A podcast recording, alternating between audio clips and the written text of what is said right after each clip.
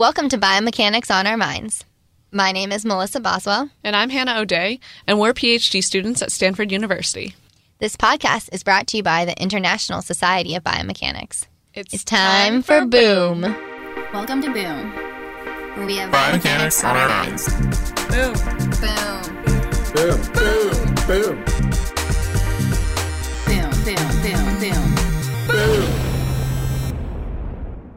This podcast is brought to you by Sage Motion. Sage Motion enables movement training through wearable haptic feedback. Sign up for a demo at sagemotion.com slash demo and write boom in the comment box. Welcome to Zoom.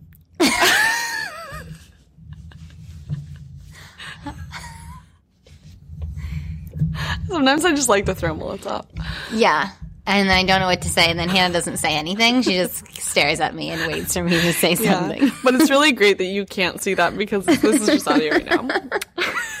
okay, so welcome to Boom, I'm Melissa. and I'm Hannah. and today we had an amazing chat with Professor Robin Queen.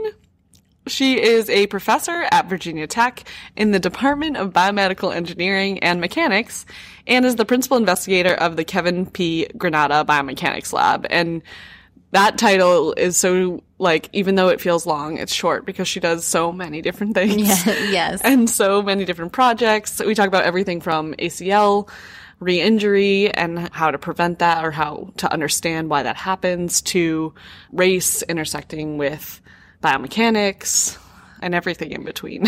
Yeah, how she manages so many different projects and manages projects that are about are undergoing studies with hundreds of people with in-person evaluations and Yeah. um, in a clinic. So it's was really amazing to talk to her and learn from her. I feel like we've wanted to have her on for so long, so it was finally it was great to finally be able to do that. yeah, she's so humble and very eloquent and succinct too with her answers. So we appreciated all of that. Yeah. Before we get started with the interview, we wanted to ask that if you enjoy Boom, make sure to subscribe, rate, and review us, and share it with someone who you think would enjoy it as well. Yeah, we've both shared it with our moms, so share it with your mom if you can. it's Father's Day coming up, or Father's Day just happened actually. Yes. So it's a great gift for your father. for your father. Mm-hmm. We are so, so grateful for our listeners. We're grateful that some of you do share Boom and enjoy it. And we want to give a special shout out to Biomech Jess, who left the following review. Hannah and Melissa are great interviewers, and they cover a wide range of biomechanics applications, dinosaurs, running shoes, car accidents, your skin, all topics that include biomechanics and are covered on Boom. So thank you. Thank you, Biomech Jess, for rating us and your awesome review. Yeah, I think the dinosaur episode remains a fan favorite. So if you haven't listened to that episode, check that out. Professor Hutchinson. Yes.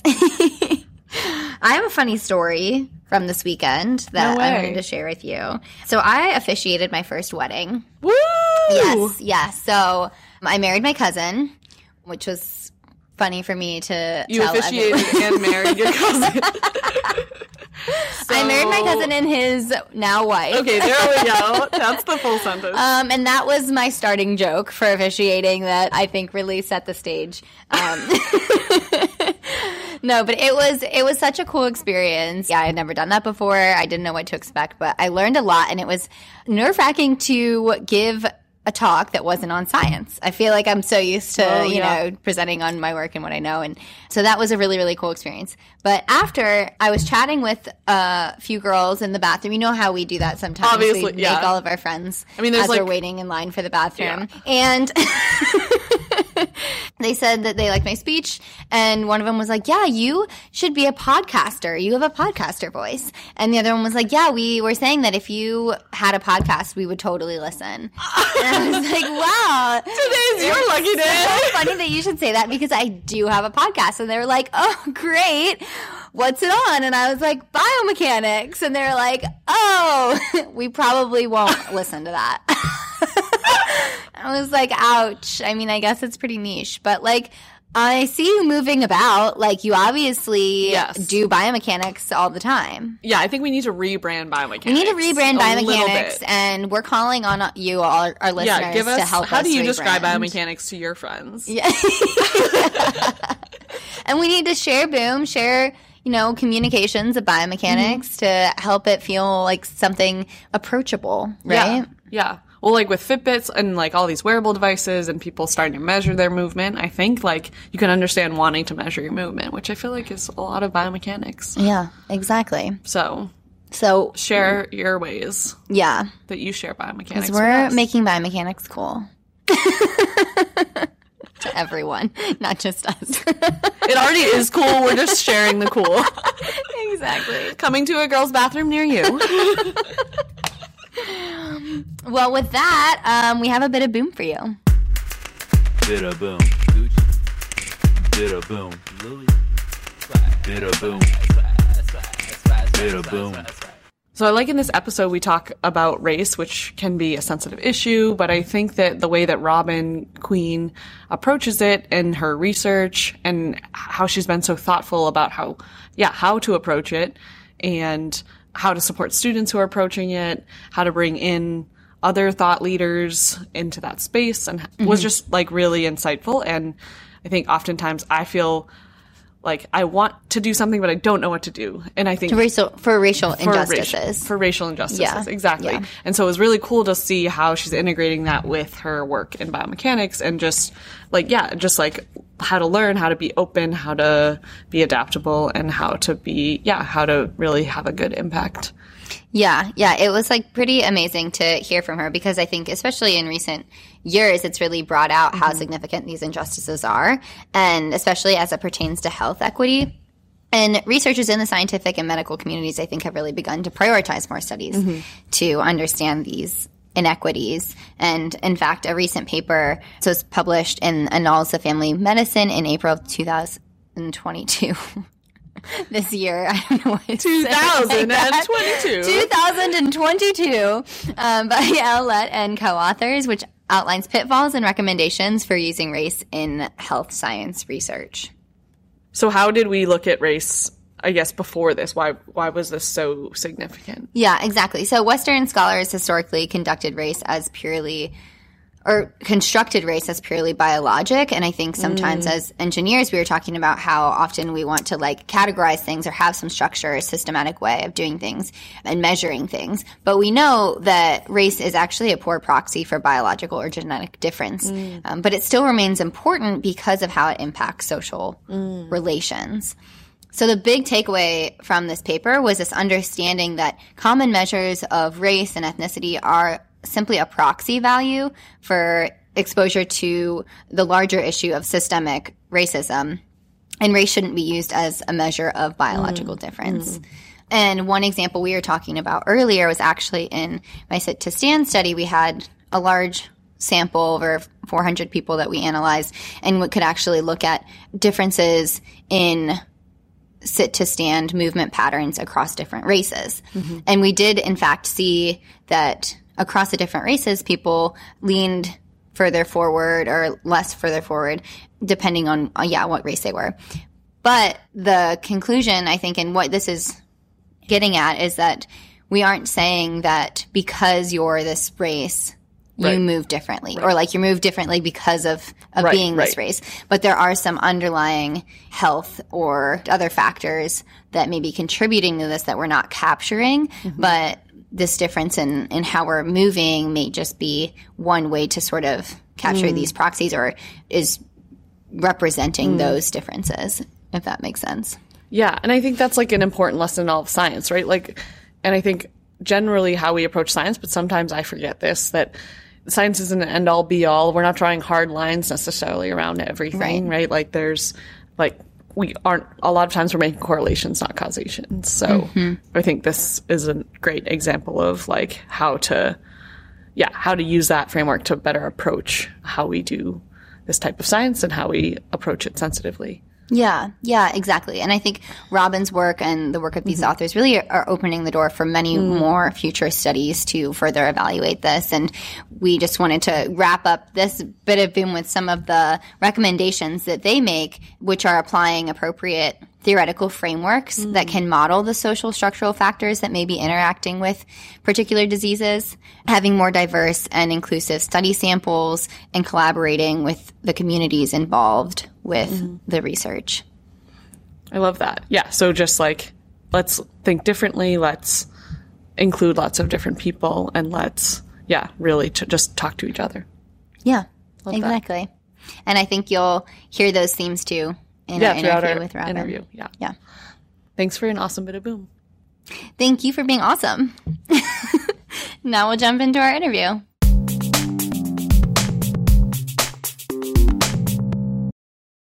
All right, today we are here talking with Professor Robin Queen. Robin is a professor at Virginia Tech in the Department of Biomedical Engineering and Mechanics, and she is the principal investigator of the Kevin P. Granata Biomechanics Lab.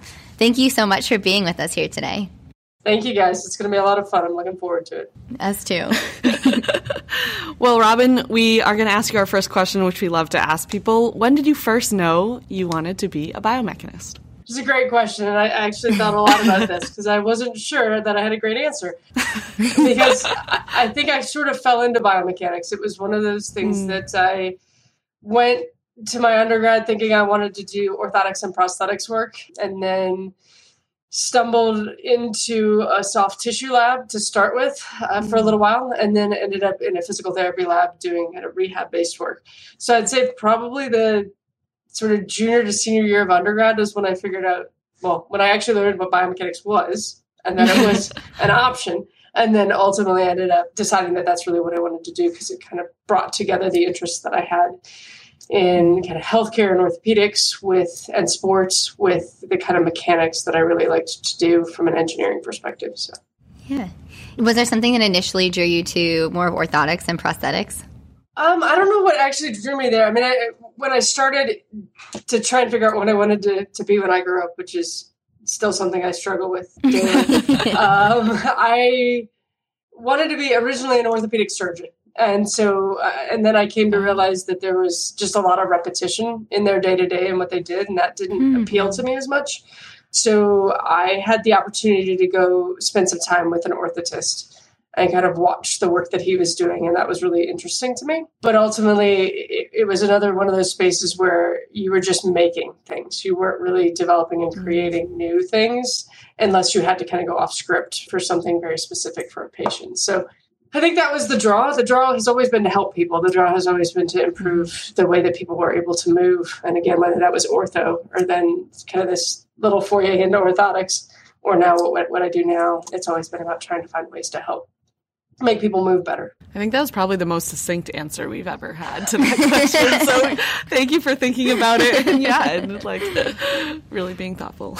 Yeah, and we love to hear that. I think it's mm-hmm. always brings us back to that theme too of why we're in it, and it's to help people help people Yeah. move better. So it's such a nice reminder of that, and, and something that we all share together as biomechanists. So, can you tell us a bit about the current projects you have going on in your lab? Sure, there's a number of projects that we're doing. One of my goals really is to allow my students to choose the things that they're passionate about and the things that they really mm-hmm. want to do. So the projects kind of run this fairly large gamut, but it's anything that I feel like I can help them with and or find collaborators that really do have the expertise that they need to be able to, to do the project. But the big ones, we have some NIH studies looking at uh, anterior cruciate ligament injuries and recovery and trying to build sort of large scale prognostic models for determining who's at risk for re-injury when they go back into sport. And so that's a sort of a, a long-term project that'll take us a few years to get through. We have to collect 360 patients for that one. So Wow. we'll be at it for a bit. Luckily we have a, a fantastic collaborator um, joe hart who's down at uh, unc chapel hill. So we're, we're kind of splitting the numbers on that. But that's kind of the biggest one.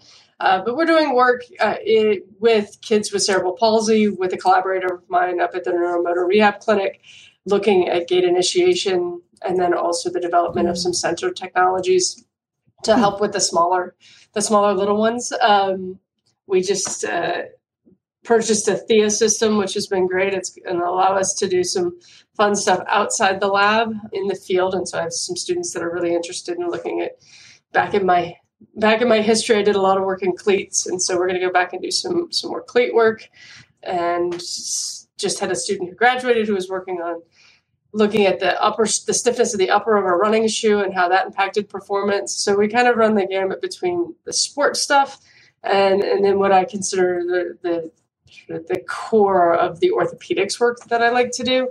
I have another student that just finished her master's work that was looking at some questions of racial differences in, in plantar loading as it relates to the potential development of diabetic foot neuropathy, uh, because it was an interest of hers, and then also research engagement in that population. So she's uh, moving on to a PhD in engineering education. So it was a good way to kind of Oh, blend her two worlds. But we could talk all day. But there's a there's a number Yeah. of projects that are going on, but they do very much scan, span from kind of young kids with cerebral palsy up all the way up to some joint replacement work that we're still doing, and then some work in postpartum women looking at loading and load asymmetry in carrying and lifting. So a little bit of everything. Wow. yeah, just yeah, just simple. A little bit of everything. Yep. yeah. Well, that's awesome. And uh, I think we as students, or I guess former students now, per- super appreciate being able to figure out what your passion is, try a bunch of different things, and, and yeah, really go for what you actually care about versus, yeah, having something that you have to do. Yeah, exactly. How do you manage like such a span and range of projects? Is that difficult? I would say when I first started, it was difficult. I think I've gotten kind of used to it. I don't know that hmm. my life would feel right if I was doing one or two things. We've always had hmm. a number of projects going on. Some people say it's a little crazy. You can sort of see the board behind me. That's one of two that I use to kind of keep track of oh my gosh. projects and where things are. And then the students give me weekly updates and things, so I kind of keep it straight. But, you know, I think for me, I've always really struggled to find one thing and it only be one thing that I'm interested Yeah. in. So Yeah. having the variety of projects allows me to continue to challenge myself and to create collaborative groups that allow me to continue to learn as I mm. work along with students in areas that weren't necessarily my initial passion, but are things that they really want to do. And so it, it, it constantly challenges me. And I think that's why I like having kind of the breadth of projects that we do. It's also mm-hmm. great for the students because it allows them to see the scope of what you can do within biomechanics and that it's not just one thing. It really does go across a, a fairly large spectrum. Yeah, it must help them stay motivated as well to feel like they can pursue something that they're really excited about. Yeah, and I'd be remiss to not say I have a, a colleague, Sarah Arena, who works alongside me in the lab. So she does um, help a whole lot with some of those projects. Um, And we recently um, added a postdoc to the to the lab. Um, and so that's been huge for helping kind of with with managing the the projects and things like that. So th- it's definitely a team. It's not just. I mean, more recently, it's become a team. Originally, it was just me, but uh, it's it's great to have to have some other people who are able to to bring their expertise into the space as well to really help the students with with what they want to do. Yeah, that's awesome. We actually had seen a, a little bit of your work about your research on race, and we just wanted to talk about that for a minute because it's not necessarily something we get to talk about on Boom a lot. So, before maybe talking about some of the findings of that project, we just wanted to talk about what the implications are for looking at differences between races or or even like this kind of expands to like looking at sensitive populations how do you yeah how do you deal with those implications and think about them No, it's a great question, and I went into the first project. Well, so I did one project quite a number of years ago, back when I was still mm-hmm. at Duke, and and that was born out of a project that already existed and some data that already existed, and then took a good number of years off from kind of doing that work, mainly because I mm-hmm. felt like I needed to learn a little bit more before I jumped back into that space. Mm. And so I had the pleasure here and the honor of working with one of our senior sociology professors who really did help me to begin to understand how to conceptualize some of this. And it was it was a great experience. Dr hill who's now at where she she's at musc at the moment but she will eventually transition to a faculty. She's a postdoc now down there was the one that brought this back into my space as a as a doctoral student as it was a passion that she had. And we had long conversations and i said we need to get people with an expertise in this space to help us with defining what we're going to look at and how we're going to identify different things. And and he was uh, dr reed dr Wornie reed is the sociologist. He was fantastic in helping me understand how to really assess race and and being very careful about describing it as a social construct and understanding that it was at times a proxy for other things and how we needed to really walk that path as we were going through that research and we had some fantastic debates in her committee meetings i felt horrible for her because they weren't about her project. They were really about how are we going to define race. And when you put a group Yeah. of people together that span, we had an anthropologist, a sociologist, Wow. three engineers, and um, an exercise physiologist on her committee. And so, Talk about team. yeah, we had, I had to, we had to bring them all in. But we had some really interesting conversations because there was a lot of kind of the basic science side and the engineering side that wanted to define race with a test. Very like systematically, I'm sure. Right, yeah. yes. Yeah. Like they wanted a they wanted Vectors to- and they wanted some sort of test to go like yes or no, and it was Yes. fantastic Yeah. having the anthropologist uh, Dr. Schmidt from down at Duke, and then and then Dr. Reed in that conversation to really get everybody to understand that it's not it's not simple, it's not easy. So we've decided to to let it be a, self-identified measure, and we allow the participants to identify the racial category or categories to which they believe that they fit, and so try in every paper that we write to to reiterate that it's um, that it is a social construct that it has more to do with community than it does um, with biology necessarily. And then understanding the limitations when we're trying to write those that that often what we're measuring by looking at race is not is not biologic. It, it is something else. And again we're at the beginning of this at least in, in, for me of you know how do we really look at this? But trying to understand it from the standpoint of what has been historically reported as racial health disparities mm-hmm. and mm-hmm. beginning to mm-hmm. understand how do we as biomechanists begin to walk into that space and say is it really that or is there something else Yeah. um, yeah. and so again not not believing that we have all the answers to this but just wanted to start to ask some of those questions to be able to to dig a little bit deeper and to understand that it is important if nothing else to to recognize that there are differences some of those are, are based on on the social construct that we're going to use or call race but um, i don't think Right. it's clear i don't think it's an easy one and it's it is challenging even Right. in review when we get Right. reviews yeah, I'm sure. Yeah, because there are all these underlying, um, like you're saying, health disparities and other things that can be underlying these differences and things that we might not be capturing or, know that we yeah. need to be measuring. But like you're saying, the fact that there are differences. And, and I, I really liked the conclusions of your paper, which all really emphasize the fact that we need to have more diverse, racially and mm-hmm. ethnically diverse samples in biomechanics because you are seeing these differences. And, and even if they are due to some underlying factors, it still is showing that the samples that we're getting, they're too small to be able to detect these differences, first of all. And then typically they aren't very diverse. So I think those points come across really strong in those papers. And I think set up, just set up, I guess, for future work really well and, and the importance for that.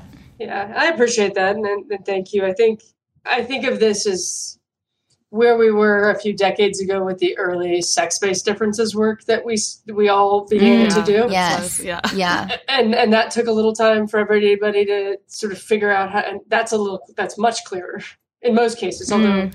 now I know personally in the lab here we've asked a lot, like how how do we begin to really look even at sex and how do we are we looking at sex or are we looking at gender and how are we really quantifying that and what does that mean? And so mm-hmm. i've had long conversations about well what are we really asking people when we put them into a group? Is it phenotypic right? Is it what we're seeing or is mm-hmm. it mm-hmm. a question to them about you know what was the sex assigned at birth or how are they identifying right? And those are different things and therefore potentially could have an impact on on the results that we get. And so trying to be very thoughtful about how we how we ask those questions in a way that I know I was not when I mm-hmm. started my career. So I, I try and uh, and think of those on a continuum of you know there's always a a space we're trying to push into that we may not have all the answers for, but it's mm-hmm. important to begin to ask the questions so that we know what else we need to do and and who, who else we need to bring in to partner with us mm-hmm. to begin to understand those. And so again, had that the pleasure of working with those two gentlemen and then the project I mentioned briefly from the graduate student that just finished had a different group of people that came in to help with that one. And and one was a um, out of our, our vet school actually but that's where public health sits for us. And so she's an, an expert in public health and so brought her hmm. in. And then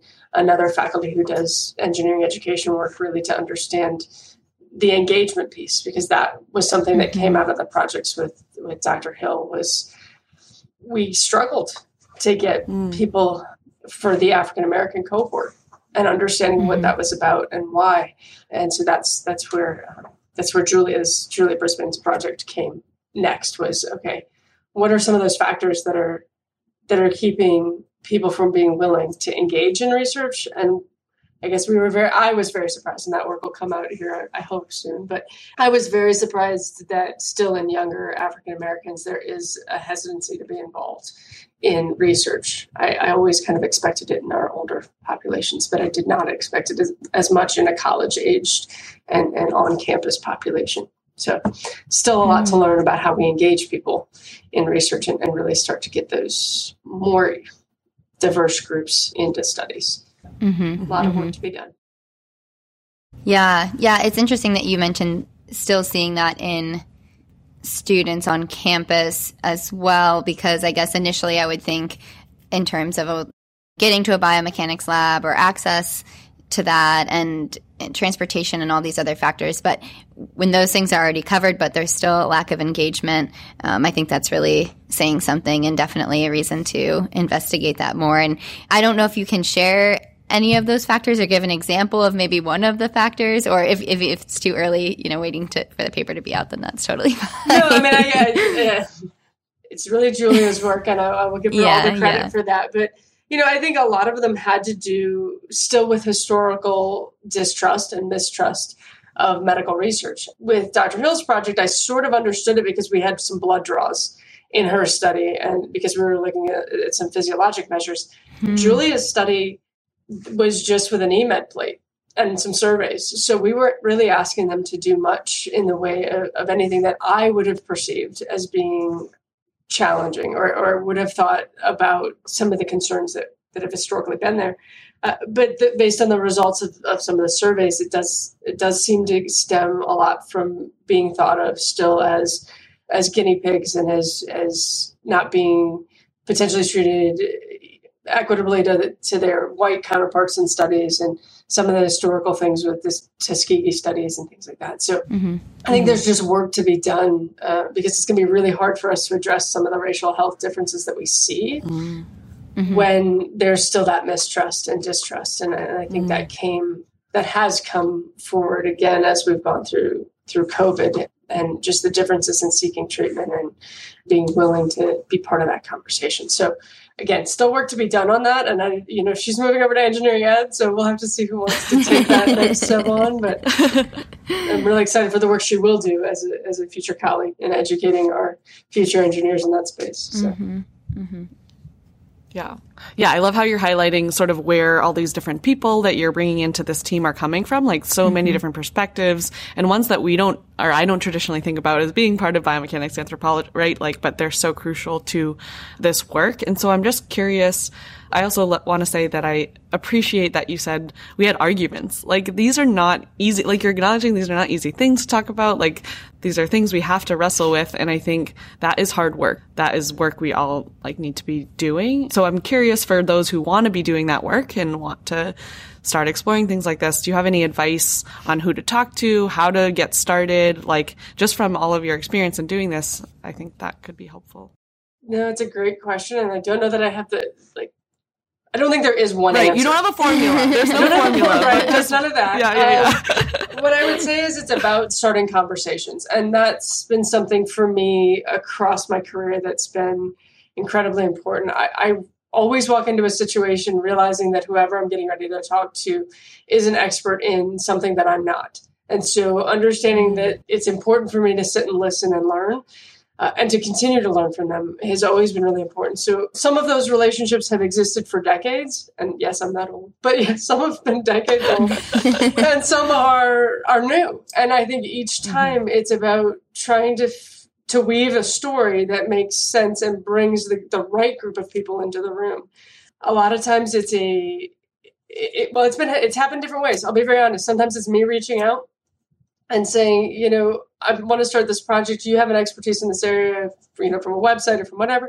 Sometimes it's the students. Dr. Reed came into the space because Charisse took a course from him when she was here, and she's like, I took this really cool course on racial health disparities, which she had told me she was going to take. But I was like, oh, amazing. And I kind of wish I could go sit in the class, but he's now retired. so I cannot. But he's fantastic. So that was how he ended up with us was she took a taken a class with him. And then when we started down her project i said can you reach out to him? I would love to sit down the three of us and just talk this through. Mm-hmm. I need to have a better understanding of this. I need to you know so that i can explain it to my engineering colleagues in a way that they're going to be able to accept that we're not going to do a blood test or something and, and make a mm. definitive decision on that. So I think it, it's about being open and it's about being a little bit vulnerable, which I know we as scientists also don't talk about. But Yeah. I, I am completely happy to go into a room and say, okay, I don't know this. This is not my space. This is not what I do. I'm really here to learn from you. And we'll mm-hmm. have some great conversations. Usually, the project is not solidified day one. It usually takes multiple conversations and mm-hmm. multiple meetings to come to it. They ultimately end up being fantastic colleagues that I'll call on for other projects or other things that we have going on. So it's about, for me, it's always been about building a community. And that's what I try and, and get the, the students to see while they're here is it's really hard to do any of the work that we're trying to do in isolation. We need them. I mean, beyond the ones I've talked about, I've also had psychologists that are part of our group, and and and physical therapists and athletic trainers and orthopedic surgeons, and our right. Like it, it really depends on the question we're asking, and having the right people at the table makes all the difference in the world to be able to to grapple with the things that aren't easy. I don't know that that was a great suggestion, but just being willing to go out and ask uh, for help and start to, to have conversations with people, I think is the, is the best way for me that I have found. Yeah. Openness and humility. I think those are Yeah. Two key things. That, and vulnerability. Yeah, Yeah. Like, right. I think starting there is a great start. Great advice. Thanks. Yeah. Yeah. Thank you so much for sharing that. And this has been yeah, just a, f- a fantastic conversation about this. And I think one that's been different from a lot of the conversations mm-hmm. we've had so far. So I'm sure people are really going to learn a lot from it and really appreciate that you're so open and willing mm-hmm. to talk about it. So thank you for that. We wanted to shift to the other area of focus in your lab, which is studying re injury prevention in people with ACL reconstruction surgery. Before we talk about your lab's findings, we wanted to briefly talk about why people with ACL reconstruction are at such a large risk of re injury. So, recent papers have said about 30% of athletes that return to sport after ACL reconstruction experience a second ACL tear, which is pretty huge. So, we're wondering if you could share a little bit more about why that happens. I don't think we know exactly why that happens. So that's a lot Yeah. of the work that's being done in that yeah, space yeah. uh, right now. But you know, I think a lot of it has to do with the way we think about rehab and recovery. And again, a lot of this is just my sort of thoughts on this is not based in research at this moment, but we focus a lot on the knee, specifically the one that was injured.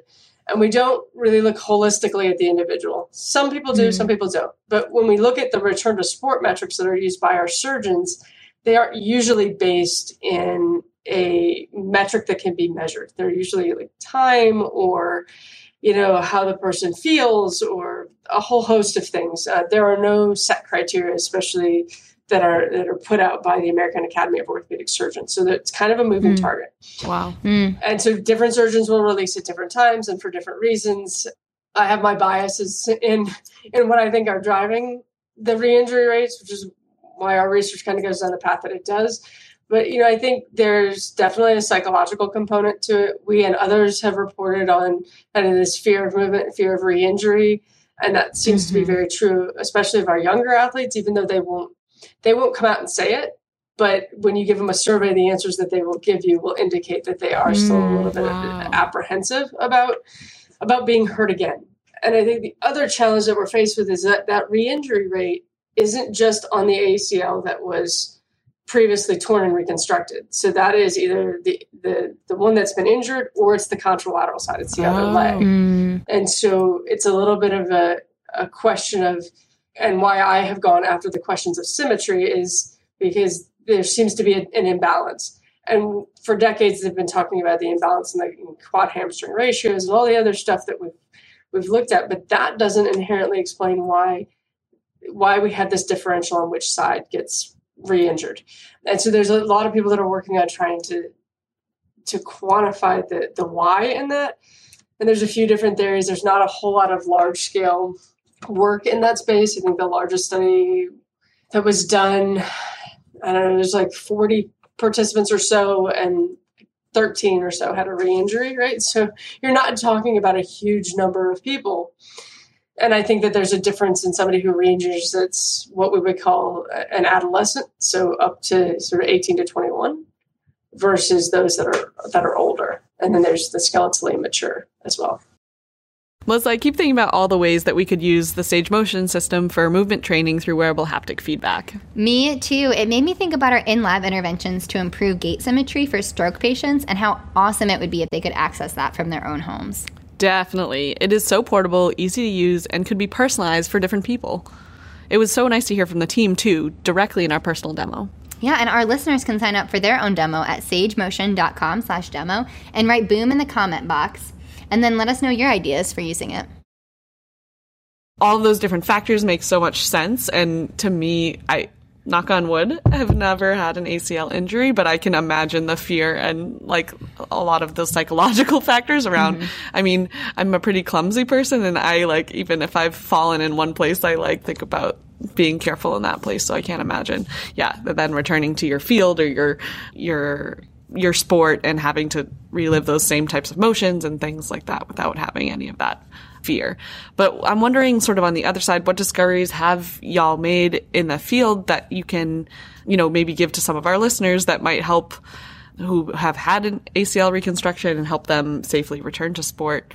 Maybe not, you know, obviously they've got a whole team of people and orthopedic surgeons and people giving them recommendations and it's, I know I understand it can be personal but are there any any general pieces of advice that you've come to or any any data that could just or- help yeah. yeah um, give some understanding Well, I guess what I'll say is that, that this will probably be a compilation of things that not just we have discovered, but sort of globally Sure. where, the, where the, the field sits at this point. From everything that's out there, what we can, I think, fairly clearly say is that for the most part, which patients don't want to hear, they need to wait longer than they historically Mm. have been to go back to sport. Six months really isn't long enough. It needs to be more like nine to 12. And again, that's hard when you're a teenager to, wow to Yeah. think about that. Wow. But there's some work that's been done, not by us, but by others, looking at the healing of the graft itself and, and how stable it is and how long that actually takes. And it, it, it takes a little while to do that. I think obviously as long as you can stay in rehab and be compliant with with the therapy that you're being asked to do, I think compliance has been one of those things that I've struggled with even in our clinical trials work is getting people to be compliant with the exercises. It again we don't have definitive answers on exactly what but i do believe that side to side symmetry is going to play some role in in the re-injury. And therefore them being asymmetric is a problem. I think there's definitely a psychological component. Really taking the time to rehab well and then ultimately i think that the goal for us anyway is to get the surgeons to understand that we need to have objective measures that we can use that can be tested in the clinic not necessarily bring everybody into a 3d mocap lab but but be able to assess their readiness to return with something other than just time itself right Mm-hmm. Mm-hmm. Yeah, yeah, that makes a lot of sense. It is hard to compliance is hard generally, and then when you add another, you know, six months onto that, I could imagine that it is really difficult to hear that, especially as a teen when that time is so critical, you know, for the future of your um, Career. career in that sport potentially. So, but then thinking about it more long term, you know, if you re-injure you injure that one or tear the other one, then that's yeah, making it compounding the um, effects. so and it's hard at that age to Yeah. explain that long-term piece right yeah, Uh, Yeah, we, we know that those patients, even with just one, are more likely to develop early onset osteoarthritis. So then you're talking Mm. about, you know, at the age of 40 or so, needing a knee replacement. Like it's there, there are consequences, but at 14, 15, you're not thinking about what life is going to be like at 35 or 40. no, So right, right. You It's just want to be back out there playing your sport and with your friends, and yeah, that's really tough. Like you're saying, the more that we're learning and the more that we have objective ways to measure that, you know, maybe that's mm-hmm. even easier to explain to someone too. It's like, well, we need to get the score up to here mm-hmm. and you know, you're here and so, you know, we'll have to do these exercises or do this type of therapy and we can like get you back up to that level in more of a an objective way. But something that also came up with this project that you mentioned at the beginning is that you're starting a pretty huge project with 3 or 400 athletes and when you said that I was just like, wow, this is, especially that it seems like these assessments will probably be in person. It sounds like to me, it feels very overwhelming to tackle such a large and long term project. And I'm really curious about your thoughts on approaching that and how you can, I guess, think about such a big project in a way that feels more manageable or it feels more encouraging to be able to handle something so, so big. That depends on the day you ask me that question. Sometimes it feels overwhelming. Yeah. Honestly, the the numbers, as they always do, came out of power analyses, right? That's what we needed to mm. do to power the mm-hmm. study and the way we wanted to look at things. Having a fantastic collaborator and making it a multi-center study makes it feel a little easier, although there's complications with running any study at two sites or 3 or mm-hmm. four or whatever. Right. I think mm-hmm. the thing for me that has helped is having one having a fantastic collaborator who I've worked with and we share a similar ideology on on where we're where we're heading and mm. what and what we're looking for. But then mm-hmm. also having run some clinical trials has helped understanding kind of the patient components. The one saving grace for me for this one is we see them once in person and then after that we track them for 18 months but that's all done via survey and, and using REDCap so yes there's some chances of missing time points and all of that that we deal with statistically but we also break it down monthly so there's a monthly enrollment uh, target that we hope to hit. Sometimes we do sometimes we don't. Um, and that's that's always tough and acls for better or worse are sort of cyclic and when they happen during the year so we know certain times are going to be more we're going to be busier than others in terms of the the recruitment and enrollment but you know i think Huh. it's a it's a challenge and i think it's important in order to move the field forward to have a large enough sample to really begin to say you know what's what's really happening here and, and are we going to get the number of and i hate i always hate saying this but are we going to get the number of re-injuries that we need to really create the Mm. predictive algorithm that we have to have to to move this forward but so unfortunately people have to get hurt in order for this to Yeah. to really play out, which always feels bad when I have to say it, but it's the reality of being able to to, to understand the underlying mechanics that that are leading to that second injury. Right. And hopefully your research will help future participants not get hurt. That's the future hope, athletes, I right? should say. Yeah, So that number will overall net go down. Overall goes down. Um, we hope. Yes. Yes. Exactly. Exactly. And I loved how you opened this question with, well, it depends on how Yeah. you, um, the day you ask, which I think kind of gets to our next question of like, can you tell us about a time, yeah, when you feel like things were not going right or you failed? You could call it that. And just what you learned from it, how you moved on from it, how you change your mindset or, yeah, adapt. A fantastic question and one I, I try not to, to think about often and it's important to think about. Yeah. I would say in specifically in higher education, I can't speak for my colleagues in industry, but in higher ed, failure or lack of success or whatever word you want to use for it is kind of part of the, the deal. It's it's part of what Mhm. we we do on a daily basis. The you know the the paper's not accepted, the grant's not funded, the class I taught did not go quite how I planned. Right, like it just it, it's Right. part of the cycle and. It, it's hard. I'm not going to deny that, that there are days that you're like, man, is anything going to go right? Am I ever going to get past this? For me, and people have been around me enough know, you know, when things like that are going wrong for me, it's typically when you find me running somewhere because that's how I clear my head. Mm. Yeah. And I typically run by myself, which is also something that people don't get. You know, you have to find that thing that allows you to kind of recenter and, and put it into perspective. Sometimes it's I have two kids. Sometimes it's you know, hey guys, we're gonna go well, in the summer anyway. We're gonna go hang out at the pool for the afternoon. I just need a break. Mhm. I need to reset. Like this isn't working.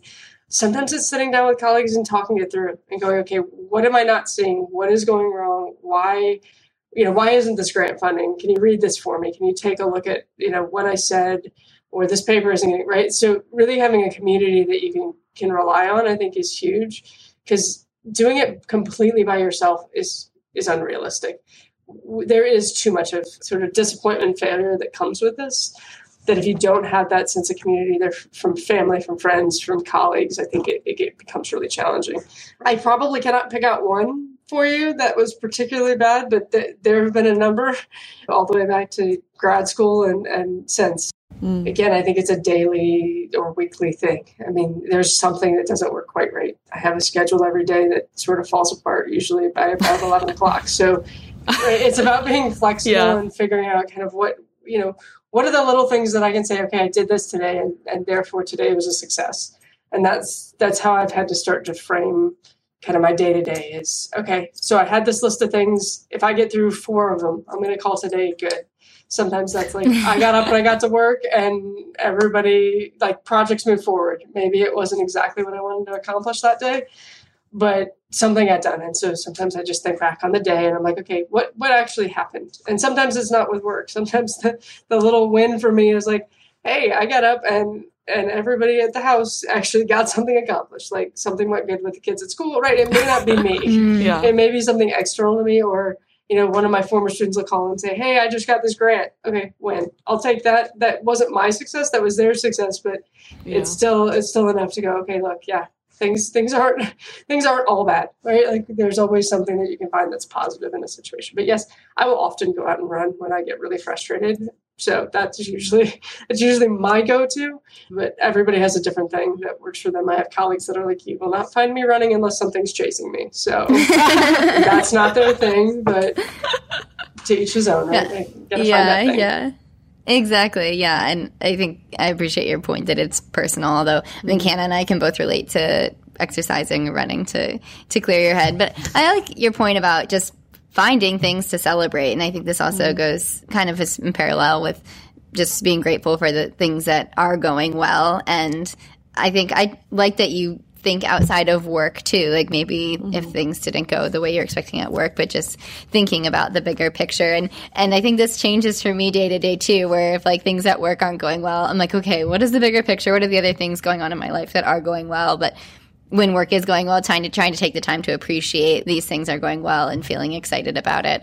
So being able to sort of like refocus to what's like best serving you in the moment, I think is kind of one of the takeaways I was hearing from what you were saying. We really loved hearing about some of your work today. You're doing work on so many amazing other topics. Uh, if people wanted to follow you and learn more about your work, what is the best way to do that? depends on how good I'm being on Twitter, but there's always both the lab and then uh, I have a personal Twitter that, that's out there as well. So both of those are options. The lab has a website. I can't be, I'll be very honest and say it's not always kept exactly up to date.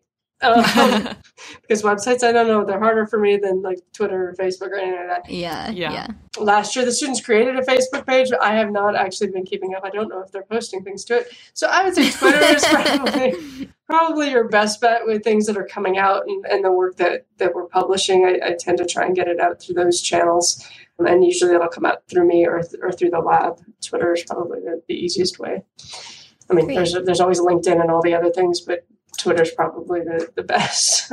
Okay, yeah, we'll add those to the show notes so people can easily find you in the lab on Twitter. For our last question, what are you most excited about for the future of biomechanics? Wow. That that was a tough one. I think there's a lot, honestly. I Yeah. every time I go to a meeting now, I, I was at the American College of Sports Medicine two weeks ago Mm. or whenever that was, and uh, was having a conversation with some colleagues about how I think what one of the things that really excites me is watching the science that's being done by the younger. I hate calling myself old, but I keep feeling like I am. But by the students, by the early career faculty, and, and some of the really cool ideas. I mean, I think things like markerless motion capture are, are going to be game changers in what we're Mhm. able to do and how we're able to be, how we're able to collect data. You know, I think there's a lot of work still to be done in wearables. We may get there someday in, in a way that's valid and reliable. I think there's so much that we can begin to do with integrating with our colleagues across different areas. We have not historically done great at engaging, you know, our, our exercise physiology colleagues and and some of the others. So I think that's what's really starting to excite me is watching people begin to bring in kind of the differing uh, perspectives and really Mhm. starting to ask some questions that because we didn't have the technology years ago, we weren't able to ask and answer. And so Mhm. I love I love going to conferences and listening to talks. Now I don't get to I don't often get to go to a meeting and that be the only thing I get to do. But when I have the opportunity to sit in a session, I'm incredibly impressed with the work that's being done by by students and, and, and junior colleagues and or younger colleagues and junior. I hate that term, but um, newer career faculty, not old people like me, but people who are, are just starting out and are really asking some fantastic questions. So uh, you know, I think it's a merging of those two, of kind of the technology advances and the great questions that people are asking. I think that's really sweet to hear from our perspective Yeah. too, because I think as through grad school you're going to conferences, and sometimes it can be a little bit intimidating to share your work. But knowing that there's professors and people who are listening who are excited by what you're doing and want to hear about it and want to learn from it and, and get new ideas and new perspectives, and I think that helps mm-hmm. also sort of reframe the importance of you know having the the confidence or courage to go to a conference and, and present and share your work and get feedback too and uh, how it can spark new ideas with other people in the field so thank you for sharing that Absolutely. to echo Melissa's point, like sometimes I think if I'm at a conference presenting and I see like people that I know in the field, big names in the field, then I'm like, oh no, what are they going to think of this? that helps to, yeah, that they're excited too by it and excited just to see, I think just to see people, yeah, sharing their work, even if it's not something directly related to what they do, just it's excitement about, yeah, the field and, yeah, in general. I think it's So, it's exciting to see people passionate about what they do, whether or not that's directly in my area or not. I think it's just great to see people loving what they do, and and being willing to share it. I think it's fantastic, and that's again that's what I love about going. And I love at conferences seeing you know groups of people just sitting down and kind of just talking about science. And I, again, we haven't been able to do that for a few years, so the last few meetings that I've gotten to go to in person have been great to just see people beginning to talk and really collaborate around science again and, and how we can move the field forward together. That's been a lot of fun. And, and I and I hope that that's where we're going, right? It's just a, a space where collaboration becomes kind of the norm instead of the the thing that we all are like, oh, but my idea, I need to keep it, you know, here and I can't share it. Like I'd rather see us move in the direction of being willing to share where we are and what we're what we're thinking about uh, to move the field forward. That's one reason we love Boom, and I think one reason we start like we were inspired after you know like we were like how do we connect how do we do this and like we feel so lucky to get to talk to amazing people like you. So really thank you so much for sharing your stories, your experiences, your perspectives, and and all the amazing work that you're doing. Well, thank you guys. It's a gr- it's a fantastic opportunity for me, and and it's been a lot of fun. So thank you for for inviting me. It's been great. thank you Thanks so much to Robin Queen for taking the time to be on Boom. And if you enjoyed the interview and learned something from the episode, make sure to let us know and share it with someone who you think would find value in it. Now, before we wrap up the episode, let's talk about some failures because I know we've got plenty that have been coming up. Lots of fails. Actually, I just thought of a new one that I don't think is a fail, but is a funny way to open this. That I want to say hi to Melissa's mom if she's still listening. She told us that she loves to listen to Boom, but she her commute is 30 minutes, so she doesn't always get through all the way to the end. yes. So if she made it to this point, hi. Thanks, Hannah. Research fails. Yes, it does. I'll share a fail because it's a pretty big one, I think, related to this episode. so for some reason, the whole time I thought we were talking to Robin McQueen. Yeah, I thought Hannah was joking every time she'd say Robin McQueen. We're talking to Robin McQueen today. Yeah, and I was like, okay, like that's funny. I'm not really sure where it came from, but we can go with that. Yeah, and I guess I was like, I don't know why I just didn't register the correct names. yeah, because then I found out that you weren't joking. I wasn't. You were being hundred percent. I wasn't joking. Yeah, and then when I like actually looked at the questions and literature, I realized, but Yeah. that there was like a huge I was like, I error don't know. Is this from like Lightning. McQueen? Like, we don't really Yeah. know the root of this. We don't know but where it came It was from. pretty fun. but it was great, and, And it was a and I got it right right before we started. so- yes. Just in time. How about you? Do you have any fails, Melissa? Yes, a good one. So I've talked on the podcast before that we've been working on this instrumented toilet seat, and with the idea being that it will measure kinematics of how you go from sitting to standing, or mm. even are moving on a toilet seat. and kind of be a mm. passive way to collect kinematics at home. Mm. Just every time someone goes to the bathroom, you get some nice yeah, data. exactly. And Yeah. it's always, you know, on the same toilet and a lot of times the same time during the day. So we Yeah. were thinking like this might, and seeing that there are differences in the way we move going from sitting to standing, it might not be. invasive. Yeah. Exactly. Yeah. Maybe we could predict falls or track different diseases or things like that. Anyway, that's really far down the line. Right now, we've just built a prototype and we were submitting an abstract on it to the World Congress of Biomechanics. Woo. And Patrick Slade, who is the wrote, he's the first author on this article. He was typing in the details the, of the abstract, so we put our names in. And this was like late at night. We were like, just like, okay, we should just submit this. And we didn't really look at when they were due. So we filled in all of the necessary details and then we had written an abstract in a different doc. And I was like, okay, we can just copy and paste this over later. Just like, we'll just write toilet stuff in like the main area. And he just like actually writes toilet stuff, like the words toilet stuff in the main body of the abstract. and Oh my god. we were like, yeah, we'll do this. We'll, We'll just do it tomorrow. later. Yeah. We'll do it tomorrow. Well, the portal closes at midnight that night. Automatically submits Whatever you have in there. abstract, whatever you had in there. Yeah. So we submitted an abstract to the World Congress of Biomechanics. Oh no, no, it was it was to NACOB, I think, actually. North The North American Congress on Biomechanics. Or was it World Con- I don't know. I think it was To something American. official. Anyway, to a big conference that simply said toilet stuff. Two words. Two words. One of them being toilet, the other being stuff. yes. I mean, I guess it could have been worse, but it was pretty bad. Yeah. I mean, like, I, someone got a chuckle. Someone definitely, yeah. And then the email that we had to send to be like, "Hi, um, we sent a two-word abstract to you by mistake. Could we please send a long, send a longer one?" Yeah, That's like when you're like, tell someone, like, you're trying to, like, be like, don't listen to your voicemail, but can you just delete it? Like, don't, yeah. li- don't, listen, to, it. Just, just yeah, delete it. yeah, yeah, yeah. I don't at the accidentally sent a text to you. Don't read it. Yeah. Yeah. Yeah so we were, and and uh, yeah, it was mostly more concerned about because we weren't the only people in the abstract, right? Like there were two other people and Mm. our advisor Scott, who I was like, I hope he'll find this to be funny. You know, most days Oh, he finds he that funny, that. He gets to see it too. right? And his name is on it. Yeah. Oh, yeah, yeah, okay, yeah. his name's on it. on it. Okay. Yeah. So he's like, I checked off on toilet stuff. I Yeah. signed up. Luckily, he was in a good mood the next day, and we are like, we sent him an email. He was like, "Yeah, it should, it should be fine." we pull a lot of pranks on Scott. We better be Careful. We pulled way too many pranks.